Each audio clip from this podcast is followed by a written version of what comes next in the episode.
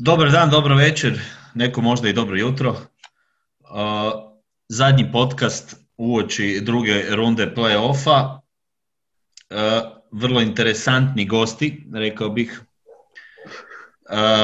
Od svih ljudi koji su prognozirali drugi krug matchup Houston Los Angeles Lakersi, jedine dvije osobe koje su hladno stavile na Houston su danas sa mnom, to vam dovoljno govori o ozbiljnosti ovog podcasta.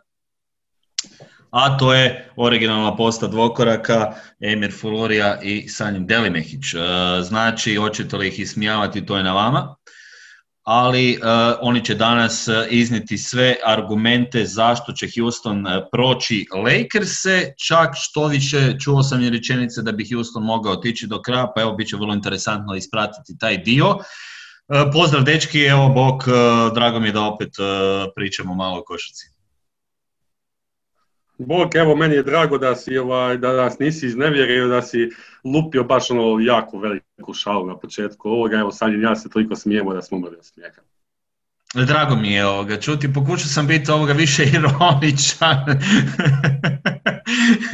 Nekako ovoga gledam, ali e, prije nego krenemo uopće o tome što sam e, najavio, e, ajmo se dotaknuti kratko promjene, na, odnosno novog trenera Brooklyn Netsa, svakako vijest danas, Steve Nash nam se vraća na drugačiji način u ligu.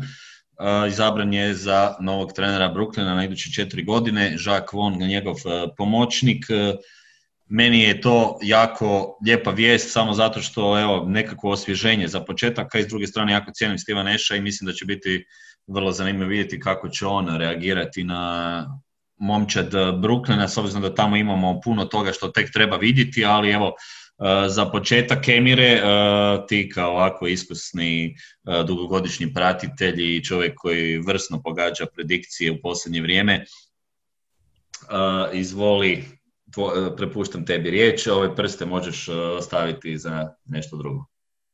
Ovaj, pa meni je, meni je to kao prvo šokiralo me, jer Steve Nash ono, dosta se bavi oko košarke nakon završetka ovaj, karijere i oko nogometa, znamo svi da on ljubitelj jeli, onaj, sokera, znači ne nogometa američkog, nego, uh, nego našeg, evropskog, kojeg niko ne prati od nas trojice baš previše, osim što se Sanji voli gubiti novce na kladionici, na nogometu.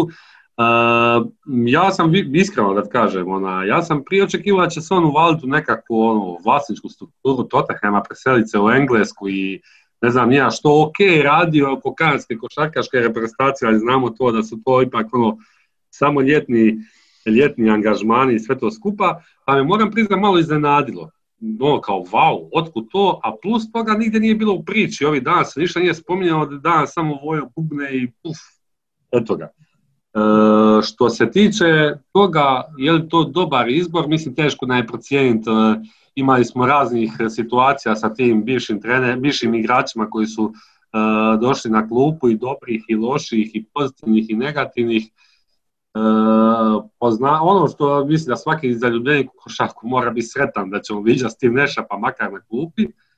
A, a meni osobno je to dobar potez.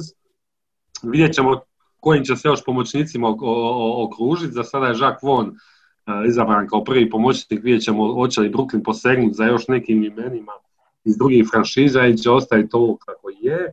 Ne bi me čudilo da ime Steve Neša privuče i, i, i još neke mm, jake asistente. Meni to dobro jer u situaciji kad, ono, iako još nisu Brooklyn odigrali neke utakmicu u punom sastavu, već sada znamo da to biti e, da bi to moglo biti ono dosta disharmonično, znači da, da bi moglo biti svega.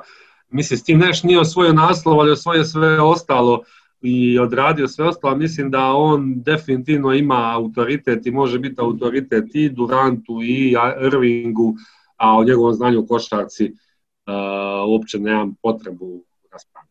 Mogao bi Irvinga podiknuti na drugačiji način, taj dio će me biti najviše zanimati, naravno Duranta kako će biti zdravstveno stanje i ovo pitanje koje se provlači, naravno meće se na neki način nešto što će neci možda morati birati. Spencer Dinwiddie ili Karis Levert kao dva igrača koja teško da će obojica moći u, možda u ovim recima dugo egzistirati, govorim u kontekstu toga da su uz Irvinga i Duranta na neki način neci onda dosta nakrceni sa ball handlerima, igračima kojima treba dosta lopta, zaslužuju svi dosta loptu, imaju tu kvalitetu, tako da tu vidim nešto što bi se moglo mijenjati, ali u ostalo vidit ćemo možda Steve nešto se odluči sa svima krenuti na neki svoj način.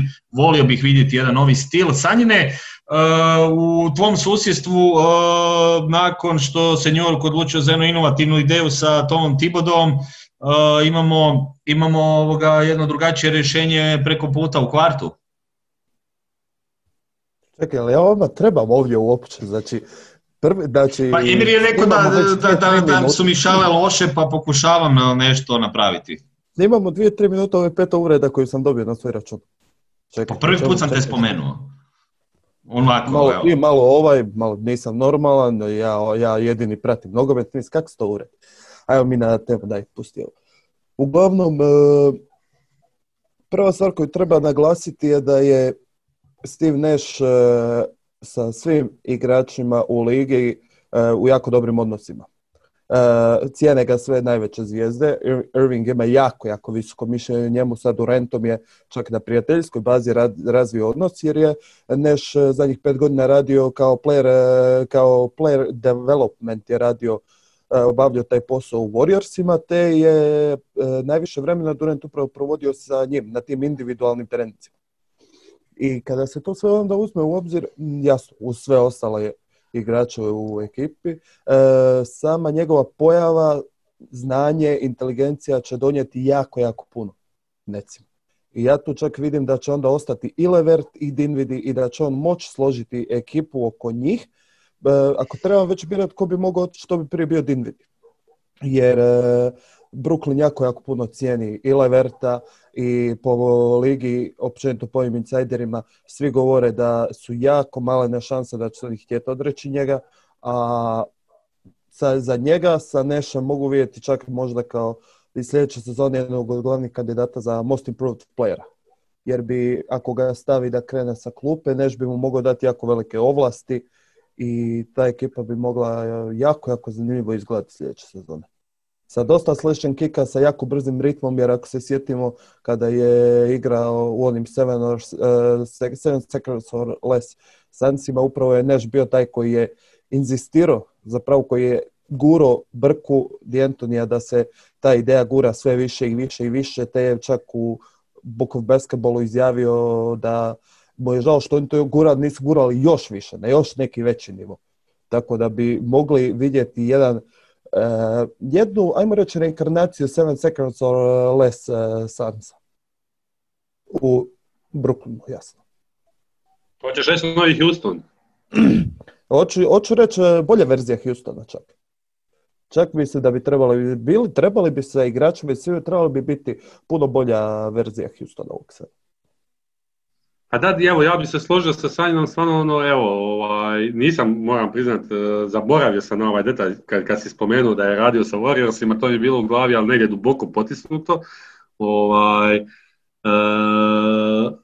ja bi isto, evo, kad bi išao birati, ostavio Lavera i maknuo Dividija, stvarno bi se moglo dogoditi da on krene sa all-in uh, petorkom koja bi bila sa Allenom i sa četiri de facto ajmo reći, tri ball handlera i, i četiri skorera, ako će biti recimo Harris u petorci zadnji, jeli, moglo bi se tu dogoditi svašta, moglo bi zanimljivo, u svakom slučaju prsti gore, ono svaka čast uh,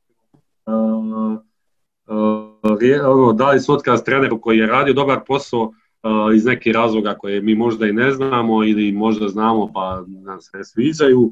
Ovo je dobar potez. Vidjet ćemo šta će se dalje događati, ali ovo je dobar pa mogu bi biti upgrade i to je uvijek dobro zato što Nash nije, nije imao do sada, nismo imali priliku ga vidjeti u ovakvoj situaciji, sjećamo se da svojedobno kad ste već spominjali Warriors, nije Mark Jackson u Warriorsima radio katastrofalan posao. On je ipak ušao i u playoff i, i kasnije Kerry Stico kako je za, zaslužan za dobar dio obrambenih stvari koje on e, naslijedio, ali jednostavno u tom trenutku ta ekipa nije mogla iskoračiti i dok nije došao Kerry mi nismo mogli znati vidjeti ono što se dogodilo poslije. Moguće da, da, da ne želim povlačiti paralele na taj način da će sad to biti ekipa koja će tako odmah izgledati, ali u svakom slučaju može ispasti dobro ovo što si spomenuo i, i Kenny Atkinson je e, odličan posao napravio, a možda ako je Neš bude e, korak ispred, neće niko moći reći da je to onda na kraju bio loš potez.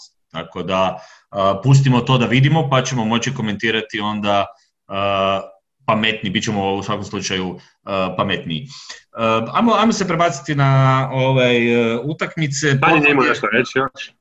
Ja sam samo htio dodati jednu stvar, znači kad spomenuo Marka Jacksona, uz sve trenere koji su se vodili, znači Tyrone, Lu, Mark Jackson, ovo ono, smatram da je ipak presudilo to što kad imaš ekipu koja je nakrcana sa egoističnim igračima, a ako postoje dva top egoistična igrača, to su Irving i to je Durant. Ovaj prvi je ravnozemljaš, ovaj drugi ima 50 burner accounta na Twitteru i brani sam sebe preko lažnih profila. Tako. E, s te strane, psihološki gledajući, utjecaj samog Steve Nasha u slačenici bi tu mogao biti nemjerljivo e, značajan u nekim kritičnim situacijama. Jer ok, ti kada dovedeš, imaš Marka Jacksona, imaš Tyrona Lua, ovo ono, e, ti imaš trenere koji jesu, ajmo reći, znači u slučaju Jacksona ima neke rezultate iza sebe, Lu je osvojio naslov, ali niko ne može stati s njima u tu rečenicu kada glaš igrački. A tu si ti taj problem eliminirao sa dolaskom Stiva Neša, jer imaš nekoga koga, uz koga su oni odrastali, koga svi cijene i ko ima igračko ime iza sebe i koga svi poštuju. I taj bi faktor mogao biti jako bitan u nekim potencijalnim svađama u svačionici, prepirkama, ovo ono. Sama njegova pojava tamo bi mogla biti E, dosta, dosta bitna da se smiri, na primjer, ego, da se više rasporede te lopte i da dođe do, nekog, do nekakve hijerarhije u toj ekipi. Jer ti ćeš imati tamo, ako sve bude kako mi sad zamišljamo, imat ćeš Irvinga i Leverta ko bekove, imat ćeš Harrisa koji ispušni ventil na trojci, imat ćeš uh, Durenta na četvorci. I taj dio, i tu bi onda stvarno E, Neš samo sa svojim prisustvom mogu dignuti tu ekipu na još jednu višu razinu, a ako uspije svoje nekakve ofenzivne zamisli implementirati uspješno, mogu, ja već sad mogu reći ako taj dio prođe u redu da će Brooklyn sljedeće sezone biti top 3 ekipa za uh, prolaz istoka.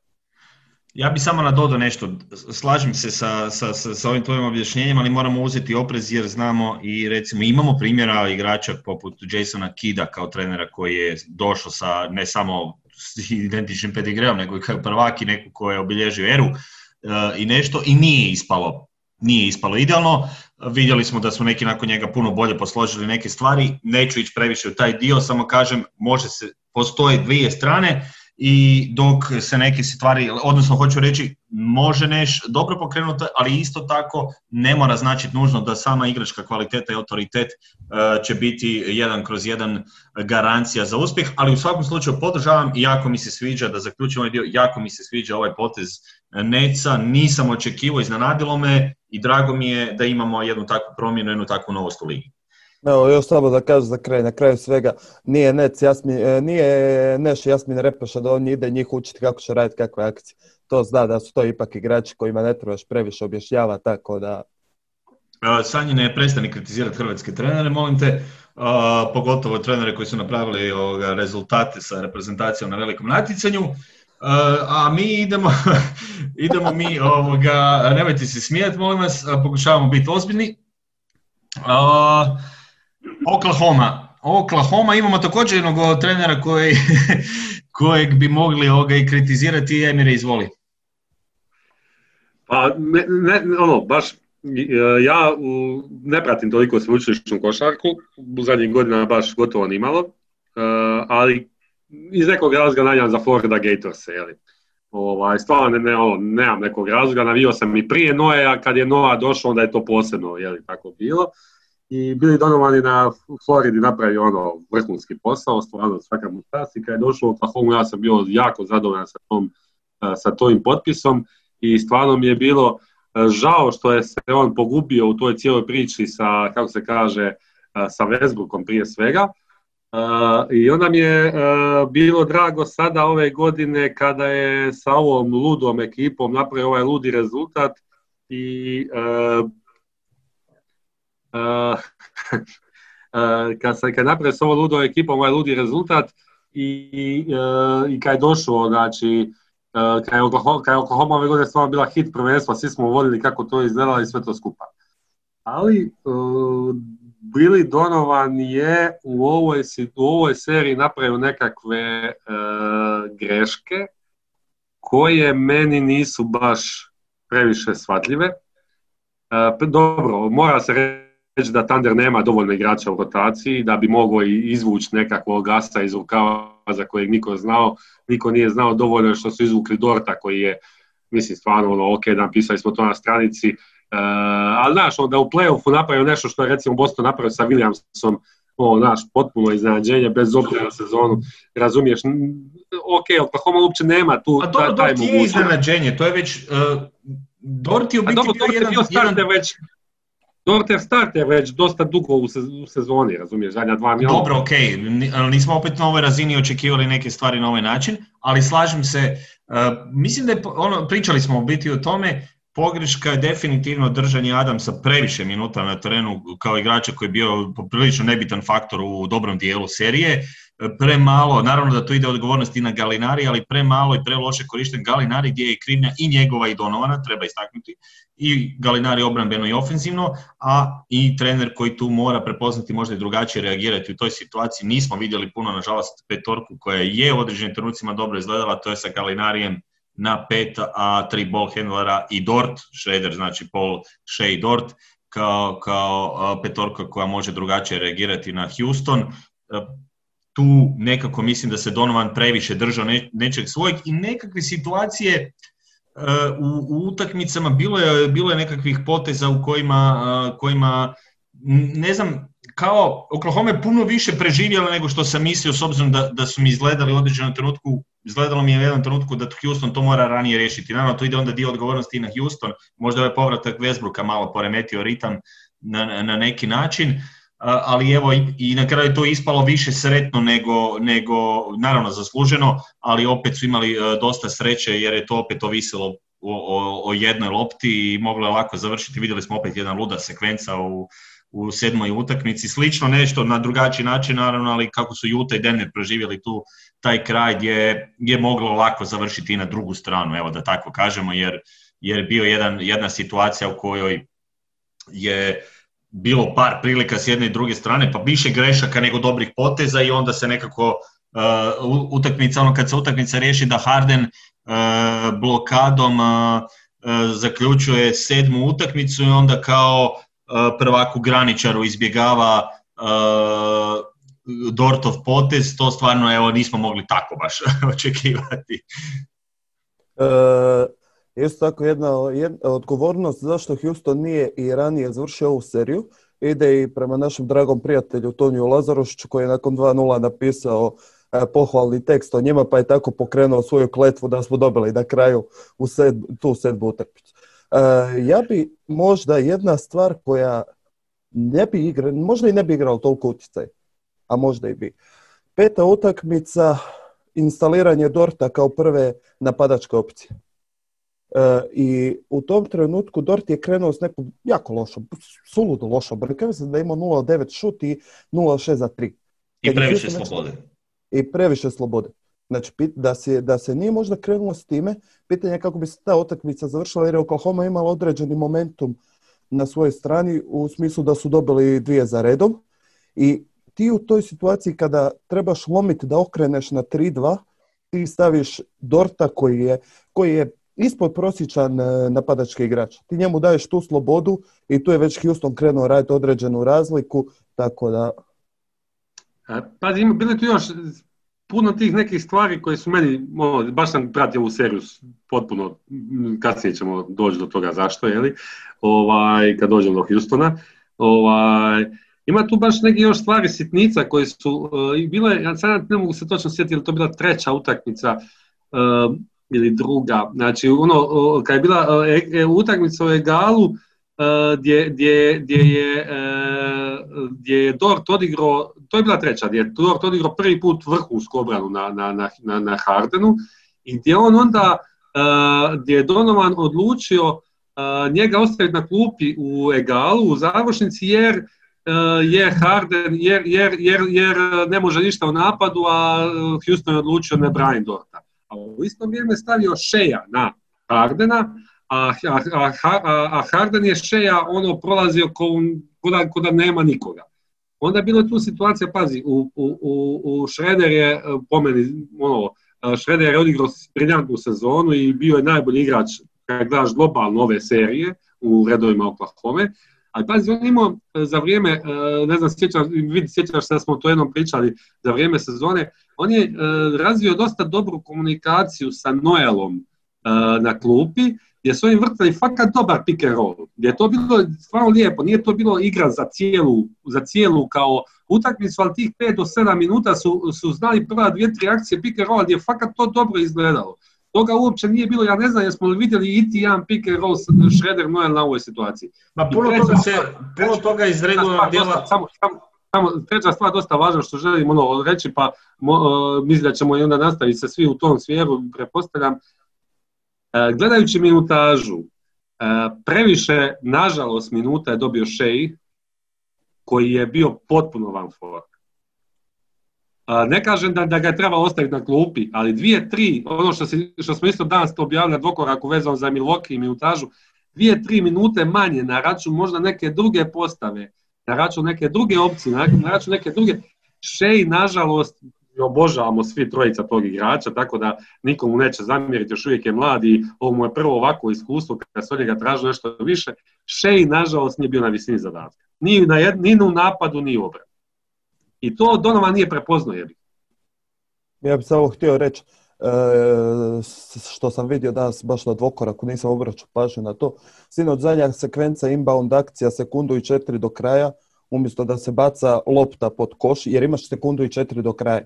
Znači, guraš loptu pod koš, neki Adam suhvati, nek proba samo progurati kroz taj obruč.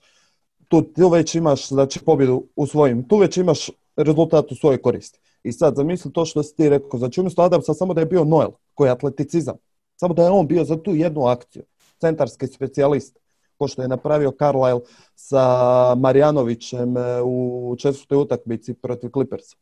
Bacaš loptu pod koš, nema šta za izgubiti, ovaj ako uhvati, gura unutra i eto, već imaš, već imaš e, drugi rezultat.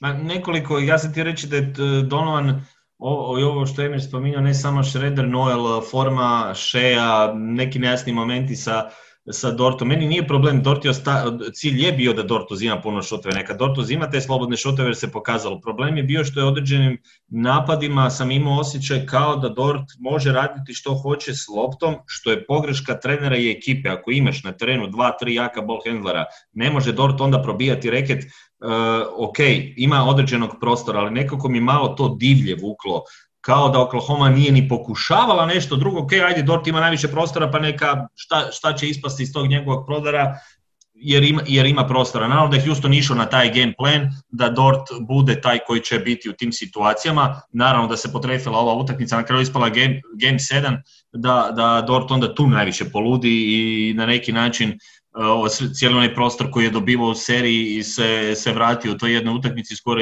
ispo apsolutni junak da bi mu dizali e, dres u Oklahoma, ali evo, e, htio sam samo reći da, da, da mislim da je tu bilo previše pogrešaka i premalo kvalitetnih igrača, odnosno premalo igrača Oklahoma koji je izdalo, naravno Poli ispunio dobar dio tog svog uh, renomea i ne bih ga previše stavljao nekakvu imao je, mogao je u klaču sad u zadnjoj utakmici malo drugačije nekim stvarima reagirati, ali izvukao je i sam dosta toga, tako da kao i Šreder e, je više dao nego ne, a ovi koje smo istaknuli da, da tu nekako malo privedemo to Oklahoma kraju nisu.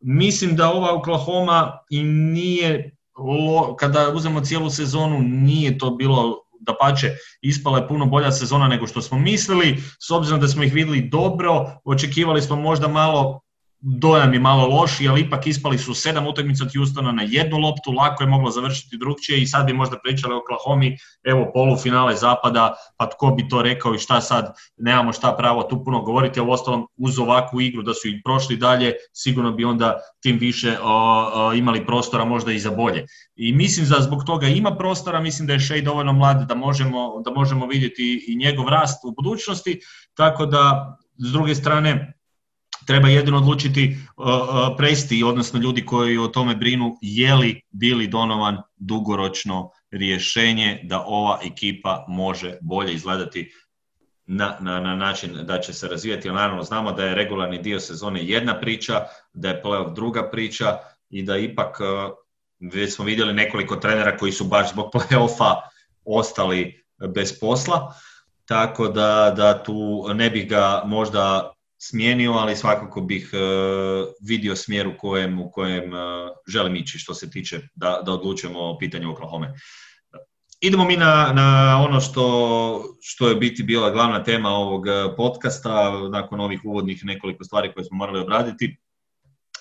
Na početku sam već spomenuo, imamo uh, atipičnu situaciju, dvoje ljudi koji će braniti argumente Houstona, ja ću onda morati obavezno zauzeti poziciju Lakersa, iako više mrzim Lakers od Houstona, ali ne volim ni Houston, pa meni će biti jako teško danas biti potpuno realan, već sam se posvađao s Emjerom jer nisam znao za koga, koga ću više mrziti u ovoj seriji, šalim se malo naravno, ovoga, uh, moje nekakvo mišljenje... ti po glasu to, to zadovoljstvo što moraš komentirati ovu seriju. Da, ne, pa veselio sam se u biti o ovome i ja ću gledati sve utakmice daleko od toga. Nije to uopće uh, sporno, nego uh, znači ono što, uh, što se tiče čistih fakta, Houston u sezoni 2-1 sa pobjedom u balonu, ispravite me ako sam nešto krivo rekao, imali smo situaciju da su pobjedili Lakersa nakon ono praktično prvi small ball, prva small ball utakmica odmah nakon nakon dolaska Covingtona i tu su dobro izgledali na, na tu igru, ali to je bilo dosta daleko. Lakersi su ipak i nakon onih nekakvih uvodnih loših i sporijih izdanja puno bolje izgledali protiv Portlanda nakon one prve utakmice. Što više, spominjao sam evo u prethodnom podcastu petorku Clippersa koja je druga po ofenzivnom rejtingu, a prva je upravo playoffu petorka Lakersa i to protiv ekipe Portlanda koji nije baš bezazven protivnik. Znači petorka, ova njihova prva petorka sa Greenom Caldwell Popom, Jamesom, uh, Davisom i McGeeom ima najbolji ofenzivni rating trenutno u play-offu i to nešto znači. To ipak uh, govori da ta da ta petorka može puno toga izniti i činjenica je da ovdje ima jedan zanimljiv nikad viđen sudar e, stilova, odnosno jedan, jedna ekipa bez centra. Emire, ti si se šalio, odnosno rekao si da ćeš prestati pratiti Houston ako vidimo Tysona Čedlara na terenu, ali pretpostavljam da će se D'Antoni i svi držati onoga što smo gledali. Nećemo i ne želimo vidjeti Tysona Čedlara u ovoj seriji. Evo, ja sam završio, a vi nastavite sa small ballom Houstona, možemo krenuti Emire. Ja imam neki hint. Mike Emile, ne znam odakle će Mike D'Antoni startat prvu utakmicu sa Tyson Chandlerom. U tom trenutku ja prestajem gledati ovu sezonu, jer je čovjek pobjedio. Znači, ako se to dogodi, je sad šta u nas, ok, možemo se mi zajebavati i uživati i to sve skupa, ali opet nećemo izigravati klaunove, barem neko vrijeme. Ovaj, zbog čega je meni fora prije svega? Mislim, kad bi išli objektivno secirati, uh, Lakersi su favoriti i Lakersi će vjerojatno proći u ovoj seriji. Kad bi, išao, kad bi neko stavio nož pod grlo da stavim, rekao bi ono dvije utakmice e, Rokeca. Ovo je moje čisto navijački. Znači, 4-3, laganih 4-3.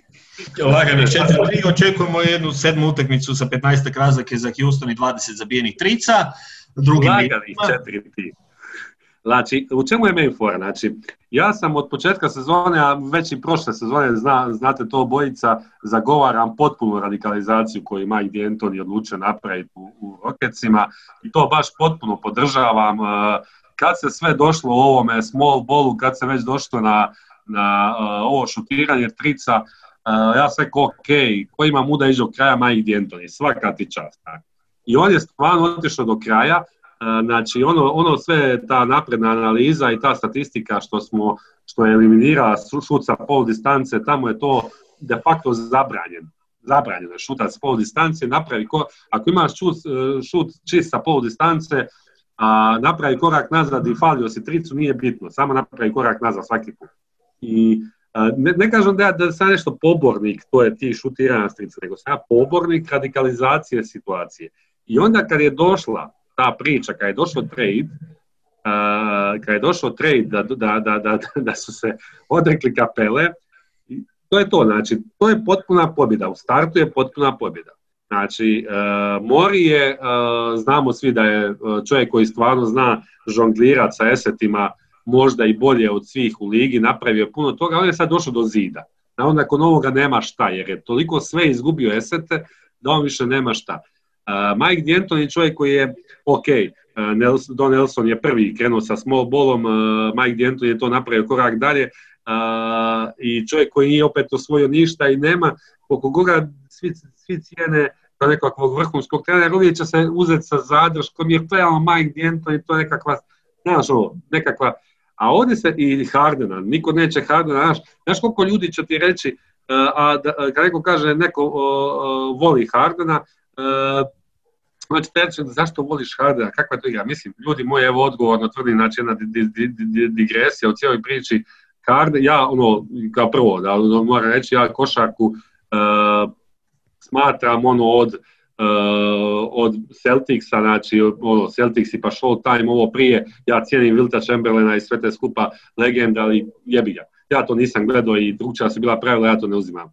U ovoj, kombi, u ovoj priči je Harden 1, 2, 3, 4, 5 i najbolji uh, back shooter u povijesti košarke, znači u ovoj mojej košarci. Znači, ljudi moji, nemojmo se zajebavati sa, sa, sa, sa Hardenom. Uh, pa i Dorce nije zezao s Hardenom, pa vidio si. Ne, Dort ga je, o, mislim da se vratimo sad na Oklahoma, ovo što, što, što nismo, što nismo, pazi, Oklahoma ono, kao, je došla do sedam utakmice ono, i zbog toga što je, su ubili Hardena, ali o tom potom, jeli. No, stvarno, Dort ga je pregazio, ono, kad vidim neke komentare kako ga, kako ga je pregazio, pa pregazio ga, nije mu dao da, da, da radi ništa.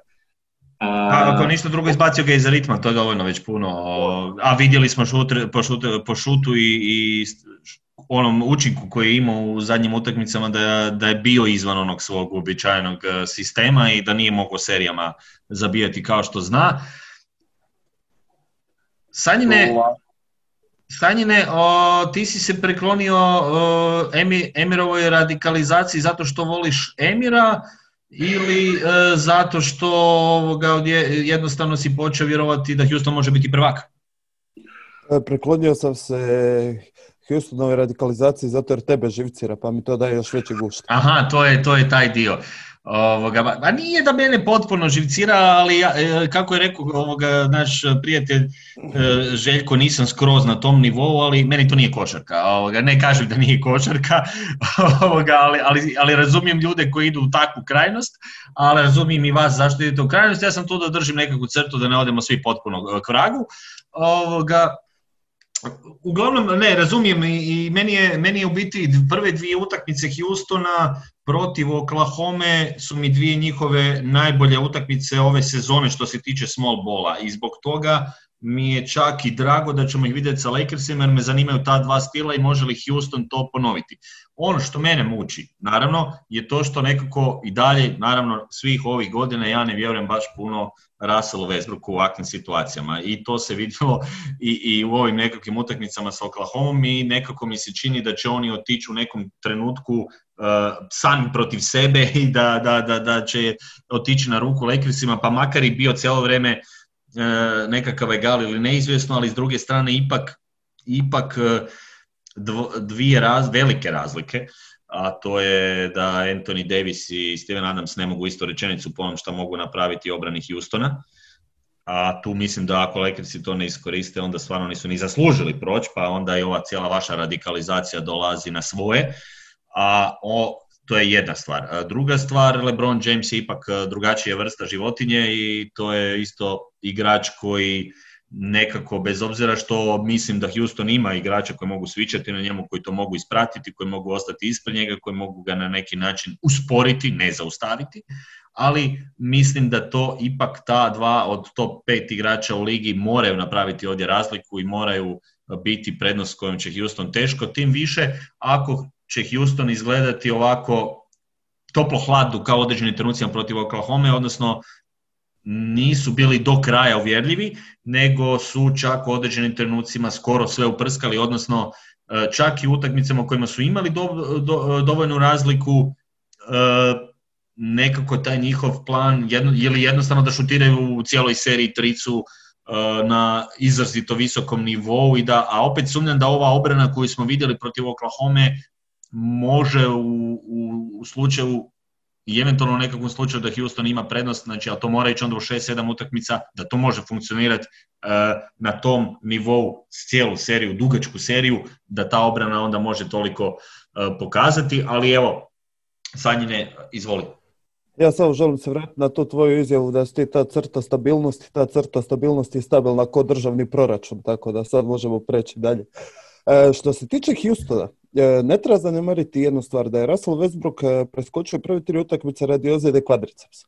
On ipak, kolika god da je on životinja, ozljeda kvadricepsa nije stvar s kojom ti možeš zajebavati, da je to neko istegnuće, on, tako da tu treba ipak uzeti malo u obzir možda njegove loše partije. Druga stvar, Oklahoma je kroz sezonu igrala sa dosta bržim ritmom nego što igraju Lakersi. Lakersi guraju na taj sporiji ritam ono što je zanimljivo, Houston je ekipa koja spada, ja mislim, u top 10 po, po ritmu. Oni isto vole igrati više na taj spori ritam. Tu, su već, tu već možemo doći do toga da bi i spori ritam čak mogao dosta odgovarati Houston. Treća stvar, e, Lakersi bi mogli imati dosta problema sa konstantnom switch obranom Houstona, jer e, teško se oni, jer Houston igra takvu vrstu obrane koja može dosta z, e, problema stvoriti, e, na primjer, e, Lebronu i Davisu, gdje bi Davisa morali gurati, gdje bi Davis mogao biti dosta izguran iz posta, gdje bi se njega moglo micati možda na tricu, gdje on čak toliko i ne uzima te trice koliko bi mogao kao igrač koji ima dobar šut, a gdje bi e, sa udvajanjem mogli e, tjerati Jamesa da se rješava brže lopte, da drugi igrači moraju više imati kontakta s loptom i da bi se ovi mogli posložiti opet Houston u obrani cijelo vrijeme sa svičanjem.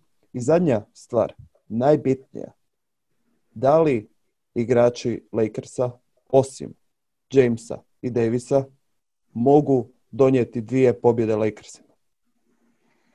Da li mogu on donijeti dvije pobjede? Da li može Kuzma, Green, KCP, Caruso donijeti sa svojim šutovima dvije pobjede Lakersima? Pa ja ne bih to tako nazvao sa šutajima, recimo ovako, Kyle Kuzma je obrambeno podigao svoju igru u ovoj, u ovoj fazi. Samo jedan podatak. Njegovi protivnici, odnosno igrači koji on e, čuva, u ovoj prvoj rundi su šutirali 35% iz igre u sezoni 40,5. 45,5% iz igre. Znači to je jedna velika razlika u odnosu na njegov e, obrambeni dio u regularnom dijelu i to je jedan skok koji može pomoći Lakersima jer mislim da s druge strane Kuzma da, neki šutevi će doći, ali mislim da on i napadački bio čak i u određenim utakmica donosio nešto, a ovdje će imati prostora jer će obrane morati biti obrana će morati biti koncentrirana i na Jamesa i na Davisa. Tako da mislim ako će on pokazivati puno više obrani da će to više donijeti, a onda ako dođe još s time napad da će, da će to biti nekakav bonus na to. Um, tu, tu mislim da, da je... isto tako, sorry, ali isto tako uh, razlika u tome što je u prvoj rundi ima ekipu Portlanda koja ima uh, Lillarda i McColluma, a s druge strane on sada ide na napad uh, Houstona gdje ti, svaki igrač može kada mu krene ubaciti pet trica i di, i di ti ta ekipa može svaku večer ako je dobar dan može ubaciti 20 plus trica. I A to dobro, ali gledaj, McCallum ti mogu sami zabiti 30 svaku večer, tako da to opet A, dobro, baš... to, je, to je diskutabilno, to je diskutabilno, ajde nećemo sada malo ni pretjerivati baš toliko dizati u nebesa njih dvojicu, jer ipak uh, McCollum je pokazao opet sada da ipak nije E, volim ja njega, ali ipak nije bio na svojoj razini. A ovdje bra, Dobro, bratu... nije bio na svojoj razini, ali da, opet je ali bolji napadač. Bratu... Složit ćeš se da su obojica bolji napadači od većine igrača Houstona u petorci, tako da ne govorimo o napadačkom dijelu. Nisu dvojice, je ga. Da, od dvojice, od dvojice nisu. A Harden je bolji napadač od Lillarda. A... Kažemo od većine, da, bolje je Harden, sam rekao da je bolji od Hardena, ali u svakom slučaju e, su bolji napadači od e, Covingtona, od Takera, od... Da, Lillard i bolji od Gordona napadača. Zato sada će obrane ok, da, oni jesu bolji napadači od pola ekipe, ali zato ti imaš e, sada, e, kao što će se obrana Houstona fokusirati na Jamesa i na Davisa, tako će se obrana Lakersa morati fokusirati na Hardena i na zatvaranje reketa da ne dozvole e, Westbrooku da napada obruč.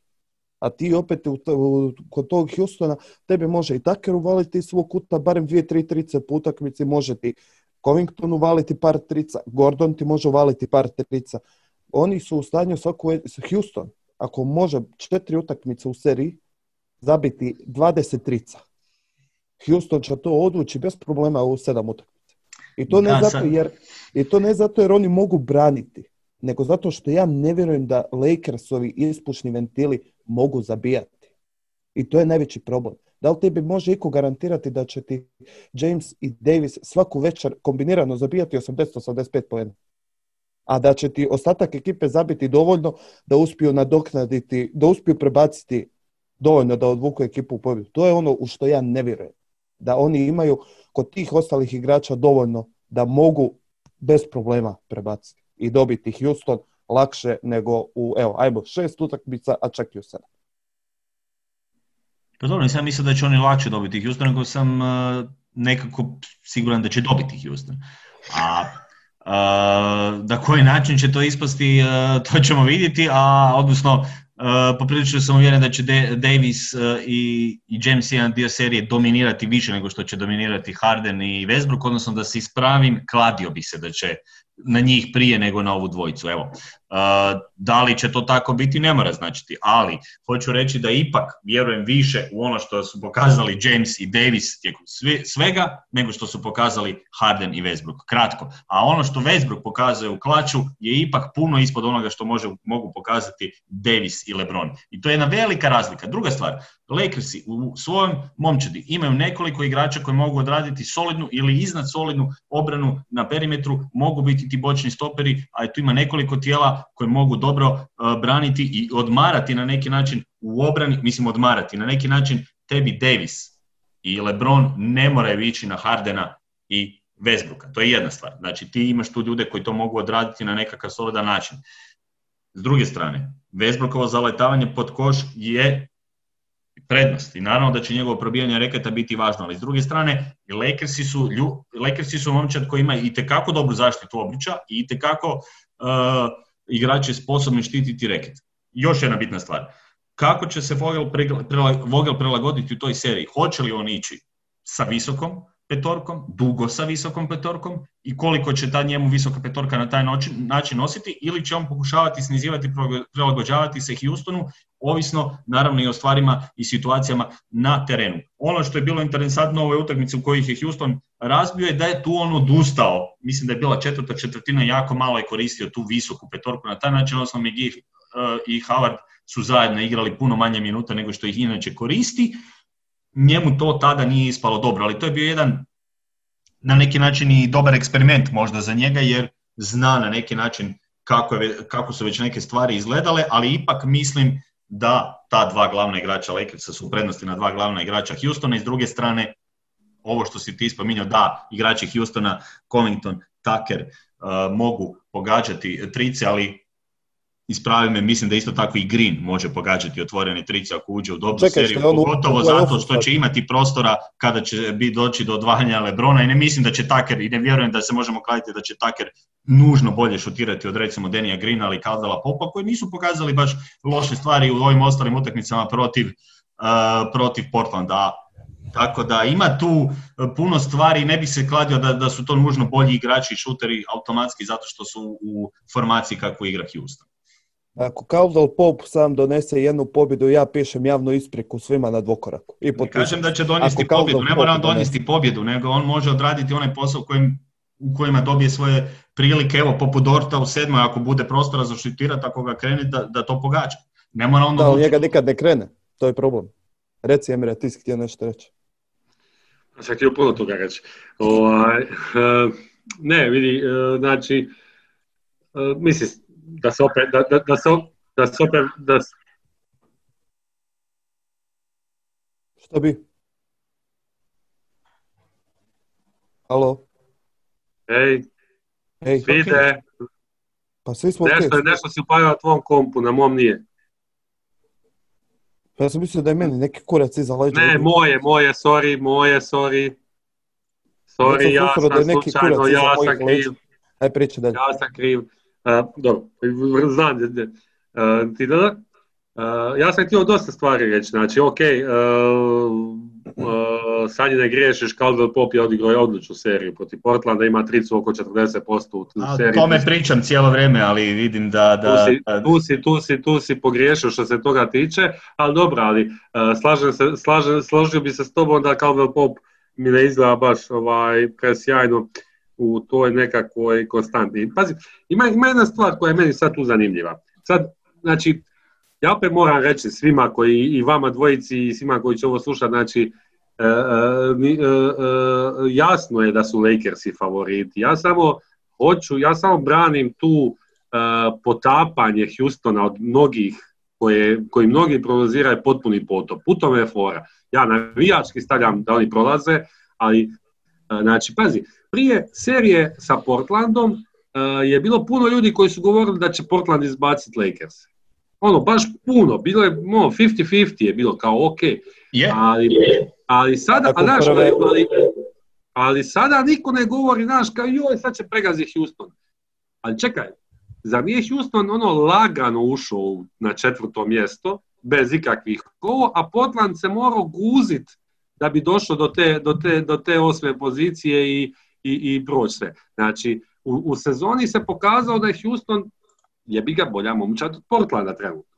Znaš, a, to, to, mi je malo onda, tu mi je ta, taj, ta princip nerealno. Ok, ovo što su LeBron i Davis odradili protiv Portlanda je mene strah toga. To oni, oni kako, ako budu ovako izgledali do kraja, oni uzimaju naslov, to je jasno ko dan. A, ono što si ti vid spominjao, znači, hoće li, to je jedno veliko pitanje, hoće li uh, Vogel odustat od uh, Big Bola, mislim da će, htio ne htio, na kraju morati. To je moje mišljenje, jer ono što je obrana uh, Houstona odradila na Stevenu Adamsu, znači, mislim, ti ne, pazi, Javal i, i, i Dwight u ovoj, u ovoj stupnju karijere nisu bolji od Stevena Adamsa. I, o, o, o, I oni će braniti Steven Adamsa na istu foru, neće mu dopuštati da uzme loptu i, da- i stajat će ispred njega isto kako, kako što će pokušati biti ispred Davisa. Ok, Davisa ne mogu zaustaviti. Ja prognoziram da će Davis ići svaku utakmicu na 35 poena. Ako, ono, ne bi me čudilo da ubaci 50 majke. Ovo dvije utakmice, stvarno ne bi me čudilo. A, mislim da je da smo vidjeli one prve dvije utakmice što se slažem s tobom, vidi da su to bile najbolje utakmice možda Houstona u cijeloj sezoni, da smo vidjeli da Houston fakat može odigrati ozbiljnu obranu. Ok, nisu igrali protiv Davisa i to je nešto što ne možemo, ne možemo pričati o tome. Jeli? Ali e, malo mi je ta cijela priča oko toga, je, meni je jasno da ljudi ne vole sistem koji igra Houston, ali malo mi je to obezvređivanje generalno, znači ne, ne mislim na, na, na, na, na nas ili na tebe vidi ili na bilo koga, a ta cijela priča, znaš, oni nemaju šanse, ovi će ih razbucati. Imaju šanse, znaš, ono, ako, ako ćemo gledati, ok, e, dva najbolja igrača na terenu su u Lakersima. Treći i četvrti su u, u ovome, u Houstonu. Kad bi išli dalje secirat, vjerojatno bi peti, znaš, ono, je li bolji, je li, hoćemo li Eric Gordona staviti ili Kuzmu, ja bi uvijek uzeo Gordona nego Kuzmu u ekipu, znači, raz, razumiješ, kad bi išli tako sad i slagati ih dalje, došli bi, došli bi do neke, do puno toga. Ok, slažem se da Ja prva... bi uzeo i pola prije u ekipu od Westbrooka, ali to ne znači da mi to donosi rezultat. Znači, to je, to je isto taj jedan ovisi u, kojem, u koju ekipu bi ga uzeo pod kojim okolnostima. To isto igra ulogu. Uh, Pa Ja dobro, ali ja ti govorim koje mislim, znaš, ono, ve, ono, svaka čast, ja isto ne volim Westbrooka, ali čovjek je, ono, znaš, bio MVP jebe u mi- miša malo znaš, ono, znaš, ono, Janis je bio MVP, pa možda ispadne od Majamija sa, sa Pa jednom je li. Janis zbog toga loš igrač što će ispati od Pa Miami? nisam rekao, ali da li ostaju upitnici? Ostaju. Pa, a, mislim, a hoće li ispast od Majamija? Znaš, ono, polako, čekaj, stani. Znaš, ono, ne, ne, nemojmo, nemojmo praviti ražan dok je Pa ne, nisam, samo kažem, postoje, postoji i druga strana. Pa postoji druga strana, mislim, znaš, on nije ni Anthony Davis, nije, nije Anthony Davis ušao u playoff sa Pelikansima. Znaš, ono, ćemo tako krenuti, jebi ga. Nije Znaš, ušao u ono, playoff sa Pelicansima. Pa sad Ok, malo- ušao je, ušao je, ušao je, ali je napravio, ali je, ali je, ali je pometen. Ok. Poremetio si se, poremetio si se, iznervirao si se, opusti se. Nisam se iznervirao, ne- nisam se ja iznervirao, nego, nego, nego si se ti više iznervirao. Jer čim Nisam, čuješ- nisam uopće, ja čim samo... čuješ da neko, čim čuješ da neko počinje hvalit ili branit Houston, odmah si, odmah si na stražnim nogama. Ne, znači ovako da se razumijem, ja ne, ne mislim da Houston nema šanse. To nisam nikad ni rekao da, da nema šanse, nego jednostavno ne vjerujem toj ekipi i ne vjerujem Westbrooku. To je moje pravo. Ne morate se vi složiti s time. Uostalom, više puta je Westbrook razočarao nego opravdao. Isto tako mislim da će se sada ponovno desiti isti scenarij, pa možemo se i kladiti ako hoćete. Ali e, stvar je u tome da, da, da, da ne vjerujem da ova ekipa Houstona može proći Lakers, ali nikako ne vjerujem. Ne znači da podcjenjujem Houston, ne znači da mislim da Houston, mo, eto, možda Houston odigra tako da, evo, razuvjeri me, ja ispadnem netko ko je krivo mislio o Lakersima, sve legitimno, naravno, i to se može dogoditi. Zato smo i tu, zato i tu pričamo na način da pokušavamo izneti nekakve argumente za, zašto i na koji način tko ima šanse. Ono što sam ja htio istaknuti, što mislim da je velika razlika, a velika razlika i veliku prednost bi dao Lebronu i Davisu ispred Hardena i Westbrooka. Evo, taj dio, naravno. Da li će Houston bolje izgledati kao ekipa? Moguće da će bolje izgledati ekipa. Može li uh, nanijeti probleme Lakersima? Može. Isto tako nanijeti probleme Lakersima. Opet, kažem, mislim da bi to bilo iznenađenje. U redu. I A to je jasno da bi bilo iznenađenje. E, i, to je, I to je moguće, ali isto tako, kažem, puno, puno puta, puno puta se Westbrook po, po, pokazao s pogrešnim odlukama. E, da, svi znamo da je Westbrook poznat po lošim odlukama. Ali mene je čak više strah Hardena u eventualnoj šestoj utakmici u klaču ili u sedmoj. Jer Harden ima isto jako dobar dosije iza sebe kada treba, kada je najgušće u bitnim utakmicama gdje se on za izgubiti. Dovoljno je sjetiti se samo Golden State 2018. Kada je ekipa nanizala 27 trica. Mentalno. Znači ti kad njih spojiš, tebi su dvije glavne okosnice u ekipi jesu to igrači koji su poznati po lošim odlukama. Ali na kraju krajeva desit će se moguće takav momentu da će se to sve preokrenuti. A sad, mi tu možemo palamuditi do sutra, ali na kraju krajeva sve će se na parketu pokazati. I čak mislim da će u cijeloj priči da bi mogao Covington imati u slučaju za rezultat Houstona, za eventualni prolaz, da bi Covington mogao imati jebeno, jebeno bitan utjecaj. Kao off-ball defender. I mislim da će se on pretrgati od posla i na Jamesu i na Davisu. Jer e, neće moći Tucker odrađivati sam sve na Davisu, a brat bratu neće moći opet niti Harden ne znam kakav posao napraviti na Jamesu. Neće Harden napraviti nikakav posao na Jamesu. To je dobro, jasno. gledaj. Da. Ipak Mislim- izgleda kao neki running back, tako da on može uvijek napraviti sa svojim, stat, sa svojim, izgled, sa svojim tijelom može samo dovoljno ti kužiš da ga da stane, da te ne može odgurati, eto. Malo će ga umoriti.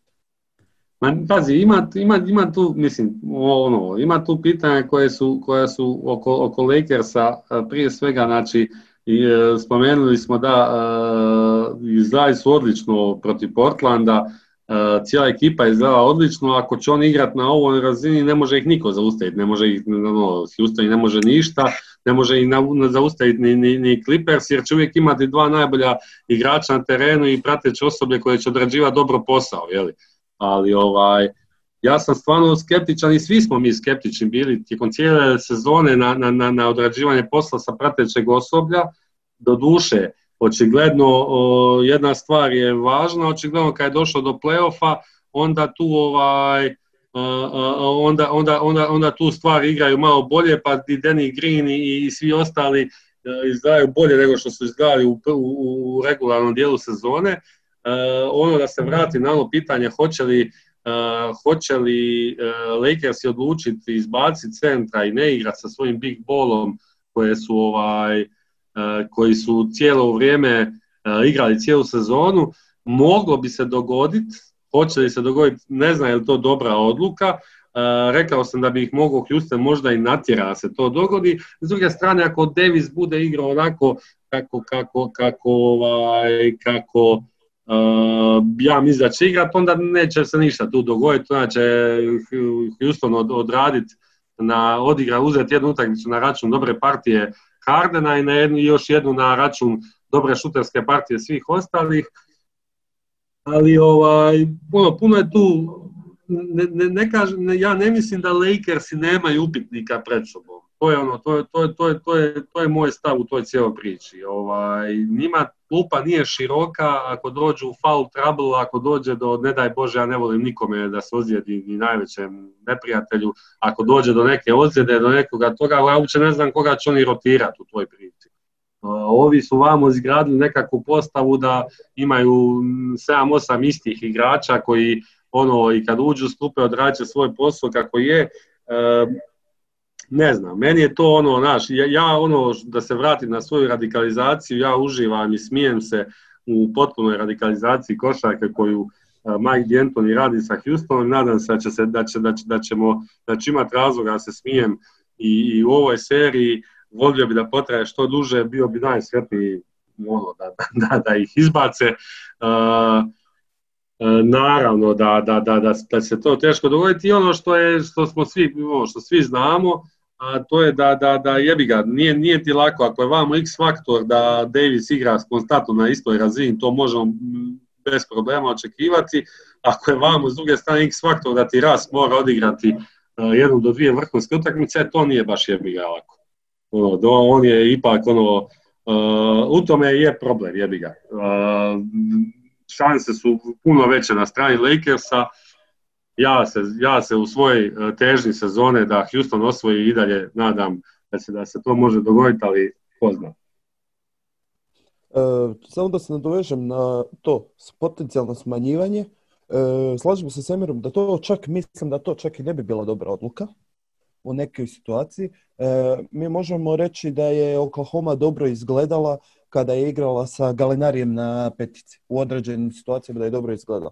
Ali isto tako je ta Oklahoma, na primjer, imala četiri igrača, gdje je od ta četiri igrača svako mogao zabiti 20 plus poena u toj utakmici.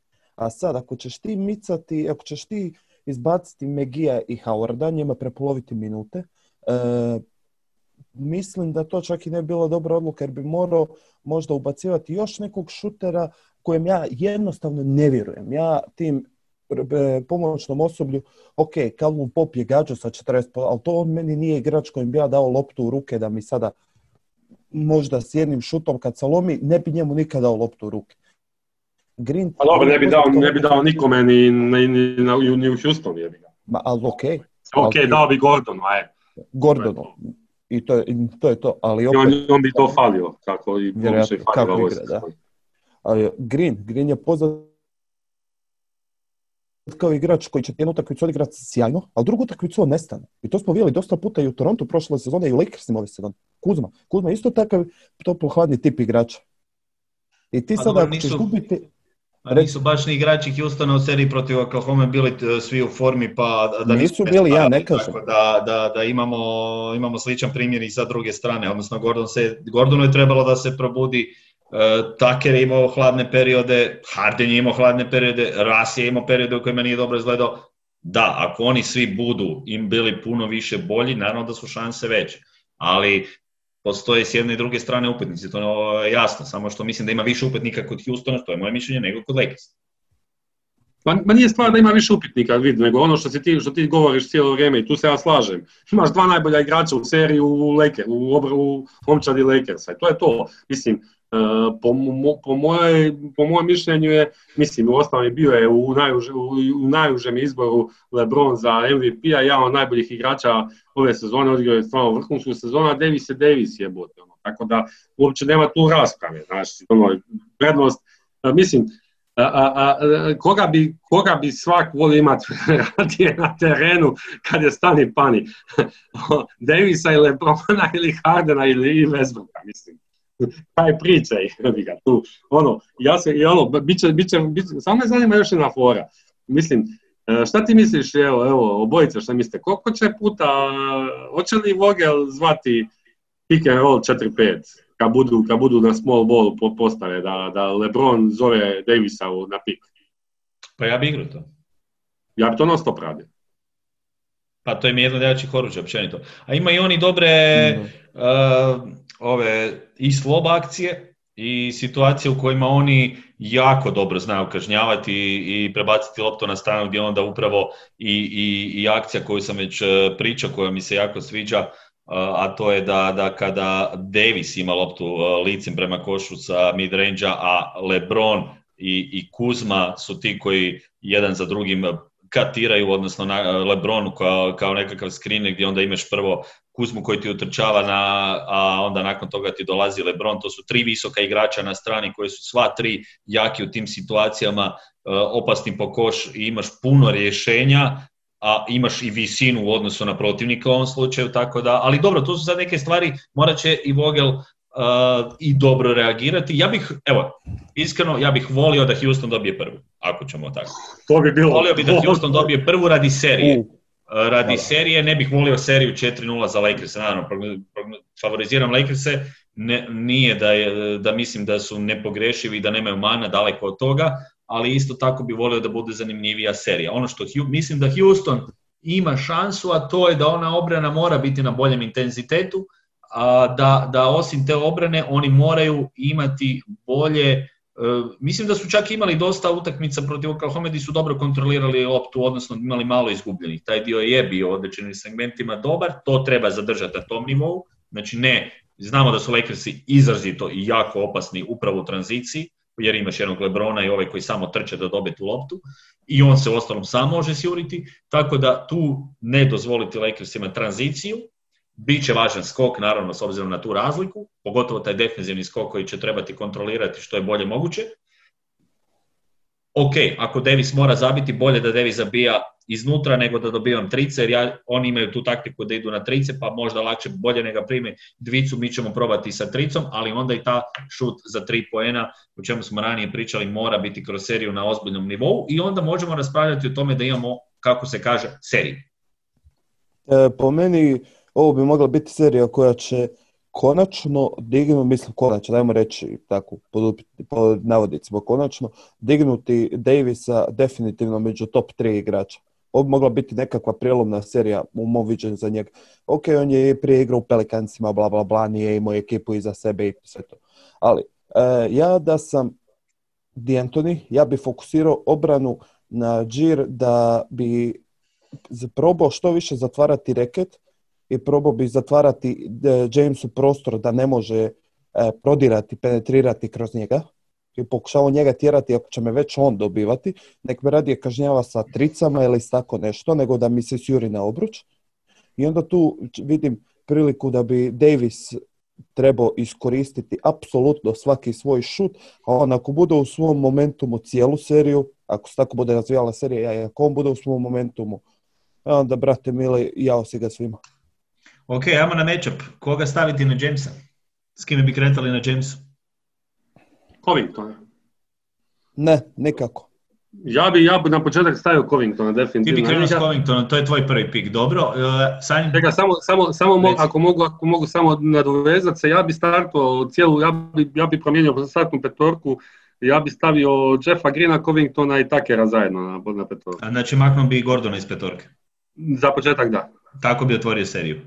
Tako bi otvorio seriju da, da, da jebi ga, moraš odgovoriti na visinu. Znači Tucker na Davisa ili Green? Nebitno. Ok.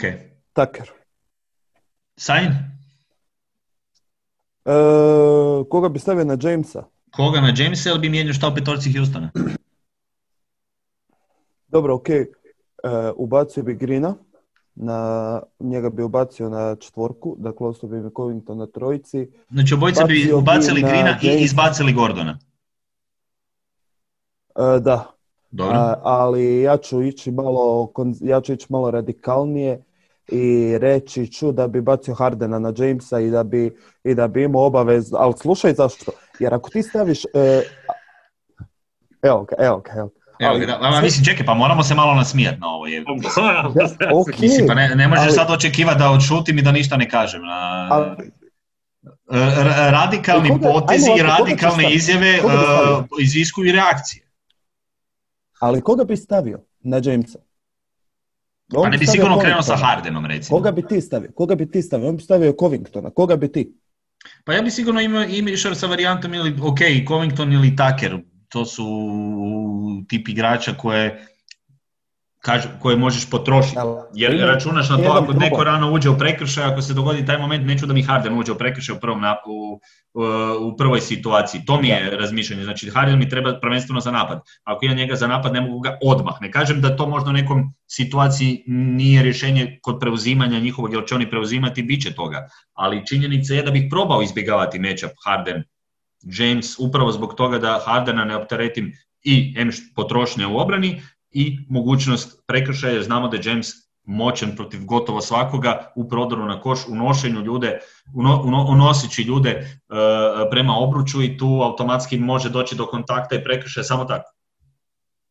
Da, ali ima jedan problem kod stavljanja Covingtona na bilo koga, ili na Jamesa ili na Davisa. Covington je prosječan defanzivac na loptu. Njegova najjača strana u obrani je off-ball igra. Ja bi na tu kartu išao, da bi njega pokušavao rotirati, kužiš. Znači, stavio bi nekoga, ali da mi ovaj u switchu odmah. I ako ti već prolaziš, znači, gor, e, Covington će te off-ball napast. Probao bi te sa udvajanjem zaustavljati. Gdje bi na stavio Hardena, Hardena, ti brate mil, možemo mi govoriti da je Harden, ali Harden je komad stijene. Ti njega nećeš tako lako izgurati. On ima snage, on ima sve da on tebe može usporiti. Neće te zaustaviti? Usporiti. Ne može Lebron. Imamo da... A, ne može, okej, ne može, znam da ne može, ali me pusti da gura svoju teoriju, kužiš. I U ostalom radikalan onda- je podcast, tako da možemo svašta ovoga, u ovoj ja bi situaciji. probao, ja bi probao, ok, ne mora biti Harden, ne mora biti Harden, stavi Grina, nebitno, ali bi mi obavezno Covington bio off ball. Jer Covington ako ide on ball, Ok, on može njega- Covington njega ići na lopta off ball. prolazi i sve. Ali u ovoj situaciji kao Covington njegove najveće vrline, to ću reći. je, to je njegova velika vrlina, ali moraš razmišljati na način da ti nekoga moraš staviti na Davisa ko će ko može uh, biti, eh, ok, Tucker, ali imaš onda problem Davisa, znaš. To je, to je sad onda drugi, drugi par. Ako mičeš Covingtona i Tuckera, o- ovaj, o, Covingtona i Tuckera od Lebrona, onda na neki način uh, ulaziš u drugu, drugu vrstu rizika. To sam htio reći. Jer Da. ok, ako je cilj da Covingtona ostaviš na off-ballu, ali riskiraš puno više nego sa Covingtonom onda tamo na off-ballu, jer dok dođe do Covingtona do, eh, sa weak side može već biti puno veći problemi. Eh, zbog toga, jer jednostavno, ok, ali opet Houstonova idemo obrana do će kraja svičat. i stavljamo Chandlera. Uh, mislim, Houston će, Houston će u jednom trenutku, ako budu stvari išle u lošem, u lošem smjeru, ići na, na, na jednu vrstu rizika koja je bila sa Dortom. Naravno da uh, onda u toj situaciji idem na Lebrona double, idem na, na varijantu da se rješava lopte, pa neka i Green šutira cijelo vrijeme. U, u tom kontekstu onda ideš na, na, na, na rizik, ajmo tako reći, jer onda je veći, bolji, odnosno bolji rizik da te probaju dobiti e, Green, Caldwell Pope ili neko drugi šutom, to i moraš, znači, govorimo o situaciji u kojem ti moraš preuzeti jednu vrstu rizika. Ne možeš izbjeći rizik. Igraš protiv ekipe koja ima dva, ovo što smo spomenuli da, da više ne govorimo o Lakersima, igraš protiv ekipe koja je favorit, koja ima dva od top 5 najboljih igrača u ligi, tebi ti moraš izabrati ispravan rizik. Nešto ćeš morat dati. Ajmo tako, nešto moraš dati. Šta ćeš dati?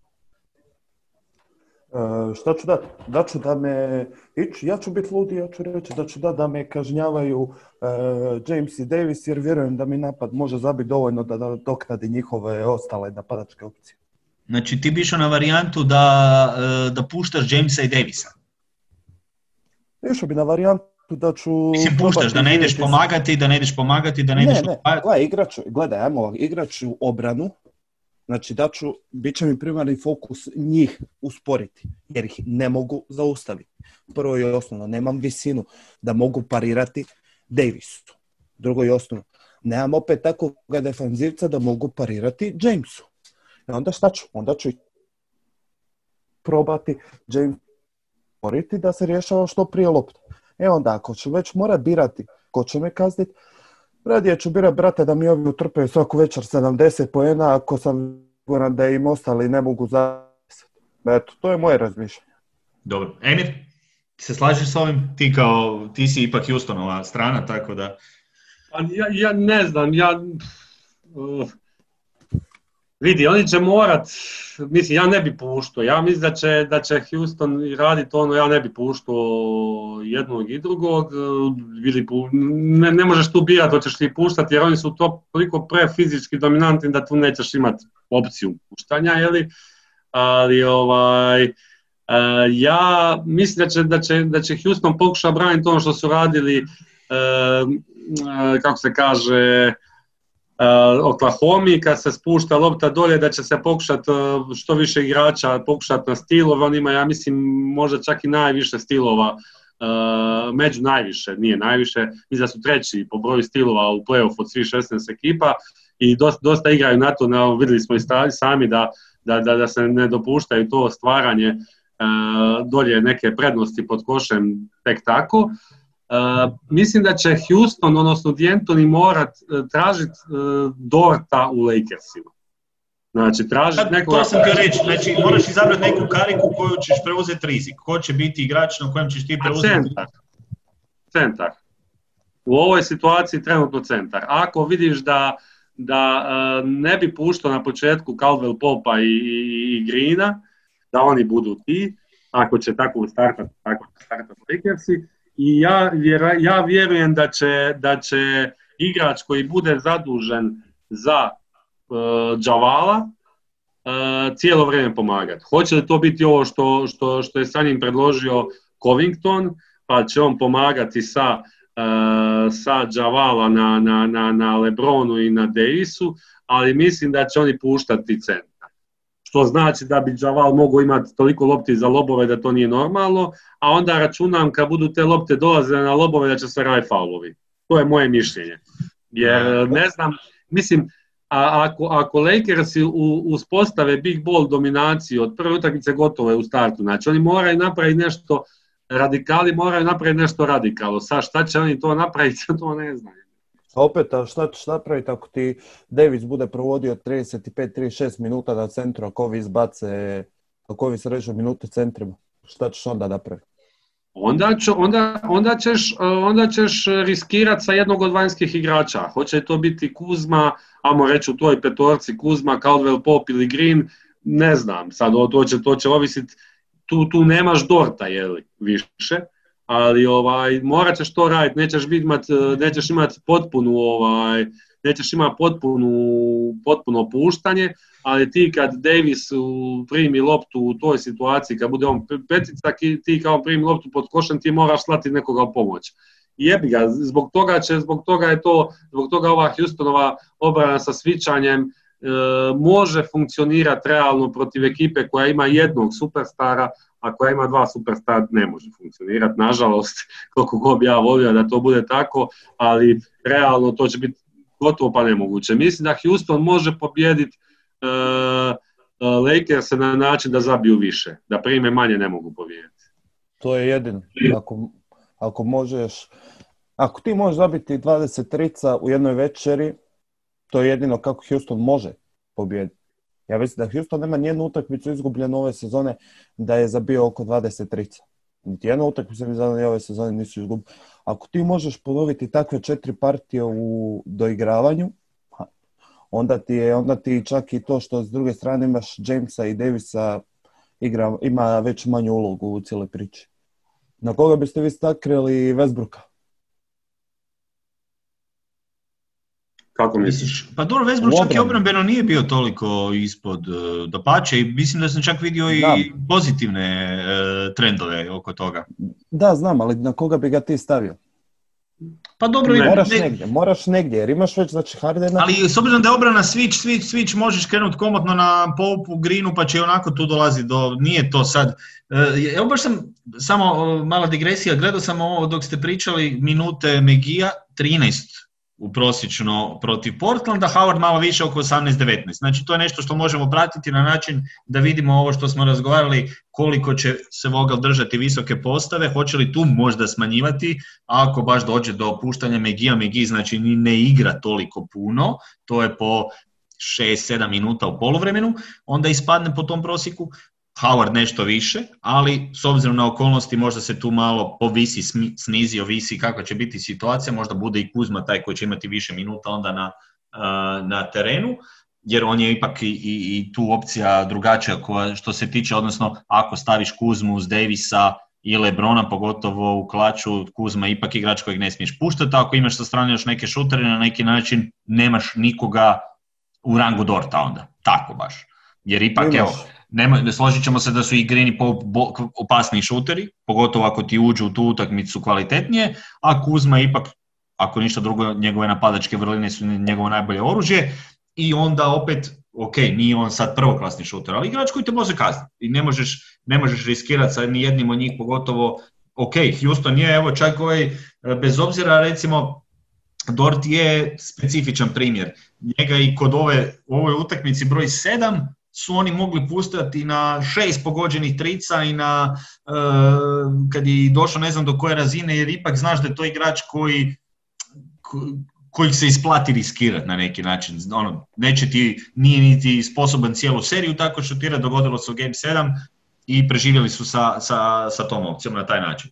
Tako da, Zato je, reci. ne, samo sam htio reći da zato ja Dorta u Lakersima vidim u obliku KCP-a. I ja ću do kraja, do, ja ću do smaka svijeta tvrditi da je to, da je to, da je to Dort u Lakersima. Ovoga, a ajmo ovako sa druge strane, koga ćemo staviti na, Dže- ovaj, na Hardena, koga na Westbrooka? E, tu, tu, tu je ona priča kad sam već davno rekao, zamisli kad ti je Westbrook X faktor, znači nebitno je koga ćeš staviti od ove dvojice na jednog ili drugog, jel tako? Znači Caldwell Pope i Green, potpuno, potpuno je nebitno, mislim i sličan su tip igrača, Green je možda malo bolji defender, ja bi mo- vjerojatno prepostavljam da će Vogel stati, startat sa Greenom, sa Greenom na Hardenu, a Caldwell Popom na Westbrooku. Ali slučajno, ako Westbrook bude u formi, njegovu brzinu ne može niko pratiti. Da, to je jasno. E, Znači, to, to to je, to, ovo što... to je, to je, to je taj X faktor koji je tu de facto tužan da je to najveći X faktor za Houston. Ali ako on bude, znači on uh, u rješavanje, uh, on, nje- njega će morati u tim kontrama na kraju LeBron uzimati. Jer E, LeBron, Slažem se, slažem se sa tobom, mislim da si rekao u jednom trenutku, uh, ako Westbrook neće biti na nivou na kojem treba biti, u kojem u ovoj seriji mora biti to je X faktor, Houston se odmah može otpisati, jer neće biti ni, 300 ne, nećemo imati ni o čemu raspravljati puno, jer to će postati jednosmjerna ulica. Tako da Westbrooka bi morali i trebali vidjeti ako Houston želi upravo ovo što si ti rekao. On mora jednostavno biti toliko opasan u prodoru, uh, u reket i na neki način raditi razliku u tome u čemu su njegove napadačke kvalitete da opet tu prisili Lakers na neku adaptaciju. I ono što je ključno, ovo što smo vjerojatno istaknuli više navrata, Houston je taj koji mora prisiliti Lakerse na promjenu. Da ih da ih izbaci iz njihovog komfora, da oni nisu ti koji će, ako oni nametnu ovo svoje što si ti, ne mislim spomenuo, sa visokima tu priča završava, jer Houston se s tim ne može nositi, A da, završili smo, uh, i to će biti, to će biti taj uh, ključan dio, reci. Ja bih samo htio reći... stavljam krenu- okladu, e, aj, aj prvo Sanja ti, aj. Aj ti reci okladu, ajde, molim slušaj. Stavljam okladu da u prvih pet napada Houston uh, Westbrook uzima tri. E, dobro, stavljam okladu da će u prvih deset napada Covington zabiti tri trice. I nastavljam dalje, ako, ako Westbrook stvarno uđe u taj element, ako Westbrook stvarno uđe u taj svoj element ludi, e, tu postoji samo jedno obrambeno rješenje, sa klupe dižeš bold igla, Aleksa Karuza, bacaš njega u petorku i onda nek on trči za njim ko budala, to je jedino što on iz... to je ono u čemu je on najbolji. Davati 100% od sebe, prati ga, evo ti ga, brate mili, lovi ga po cijelom terenu i budi miran. I čak mislim da bi Caruso ako dođe do toga mogao odigrati jako dobro, jako dobar e, posao u obrani. Jer e, on kako igra, on bi mogao biti taj možda obrambeni u Lakersima ako već e, Dort iz Lakersa se bude kao što očekujem pokazao loš, ja bi onda instalirao Carusa unutra. Pa. Htio sam baš ga spomenuti kad smo već pričali o Poupu i, Greenu kao još jednom igraču kojeg oni mogu baciti na ove vanjske pozicije obrambeno. Ima to tijelo, ima to tijelo i može odraditi taj prljavi posao, je takav tip igrača koji, koji ga možeš tu koristiti. Tako da, pogotovo u ovoj situaciji kad nema Bradleya ta, i kad se promijenila ta bekovska rotacija ko, kojoj se pričalo ranije. Evo, mislim da smo na neki način, uh, na neki način da smo prošli ove ključne, elemente, ne znam imate li, Emine, imaš li ti na svojim nataknicama još nešto? Nemam. Ma ne, mislim, kažem ti, evo, ja se opet, evo, za zaključak opet kažem, uh, ponavljam ono što sam rekao na početku kad smo počeli pričati u cijeloj priči, ovaj, podržavam potpunu radikalizaciju i volio da se nešto dogodi jer u što stvarno nema velikog postotka šanse da se to dogodi, da Houston prođe dalje. I još jedna stvar, E, e, ja potpuno cijenim Lebrona Jamesa i, smatram da je to drugi najbolji košarkaš svih vremena. Ali ne bi volio da svoj naslov, sorry što sam te prekinuo. Ali, ne, ne bi volio da bude prvi igrač koji je osvojio naslov sa tri različite momčade. A to se neće dogoditi. Odnosno želiš da to bude kavaj, odnosno. A, ne, bi, ne, ne bi volio ni da, ni da kavaj bude to, ne, ne bi volio da niko to bude, ali dobro, ako dobro. mora neka bude kavaj, znaš, dobro. ako mora neko neka bude kavaj. Legitimno. Radika, radika Samo nemojte zaboraviti da, je s druge, da će u finalu s druge strane biti veliki Jimmy Buckets, tako da niti jedan niti drugi neće vidjeti taj prst. Sanje, ovo ti zadnji put da sudjeluješ u podcastu, jer Boston će biti prvak, tako da ovakve stvari više neću tolerirati u dvokorak podcastima. A, evo, nadam se da vam je bilo, nadam se da vam je bilo uzbudljivo. E, bilo je svega jedan e, drugačiji podcast. E, nadam se da su vam ove Emirove i Sanjine dogodoštine i moje ludarije nešto pametno donijele. Ja iskreno se nadam da ćemo imati samo zbudljivu seriju kao i vas dvojice vjerojatno i, i svi koji volimo NBA i, i pratimo cilj nam je da bude što dulja serija, da bude više uzbuđenja, da ne to bude, da ne bude jednosmjerna ulica i, i u tom smjeru nekako ovoga, evo, naravno tipujem na Lakers, ali evo neka bude u što više utakmica pa da tu bude e, što veća drama. Naravno, s druge strane, e, kako ni sam ne navijam pretjerano za Lakers, ne, ne bi bio u, u jako pogođen situacijom da Houston prođe dalje. Ja samo jedva čekam da i ovo, da ovo prođemo još jedno još jednu prepreku na putu do finala sa Majamijem, tako da radikalizacija u srcu. Evo ga, imamo, zanimljivo, ima svako svoj para već u finalu, tako da, uh, evo, možda, možda, možda bude luda serija toliko da ćemo morati to ponovno snimati uh, na ovakav način Lakers i Rokici, pa ćemo vidjeti što će se dešavati. Emire, ti si svoje... Ja sam svoje rekao, to pozdravljam sve, pozdravljam onih dva, dvoje ljudi koji još misle da će i navijaju da će još, mislim, javio se neko na dvokoraku, zapamtio sam ovaj ime, pa ću mu ovaj, poslati nagradu. CD, evo, dragi pratite dvokoraka će dobiti jedan CD, jer je inače ovoga vrsni poznavatelj muzike, tako da može očekivati, ja mislim da će to biti nekakva etno glazba. A, ja više vjerujem da će dobiti potpisani primjerak Davora Kočiša Zeca. Davora Kočića Zeca, tako jedna prigodna situacija za onoga koji pogodi da, koji još uvijek vjeruje u Houston Rokice. Sa Houston Rokicima završavamo uh, ovo posljednje izdanje ovih četiri najmih podcasta druge uh, runde doigravanja i slušamo se, družimo se ponovno kada dođe... Prije sedme utakmice. Kada dođe, i, a naj, najkasnije kada dođe finale konferencije. Pozdrav svima. Bok.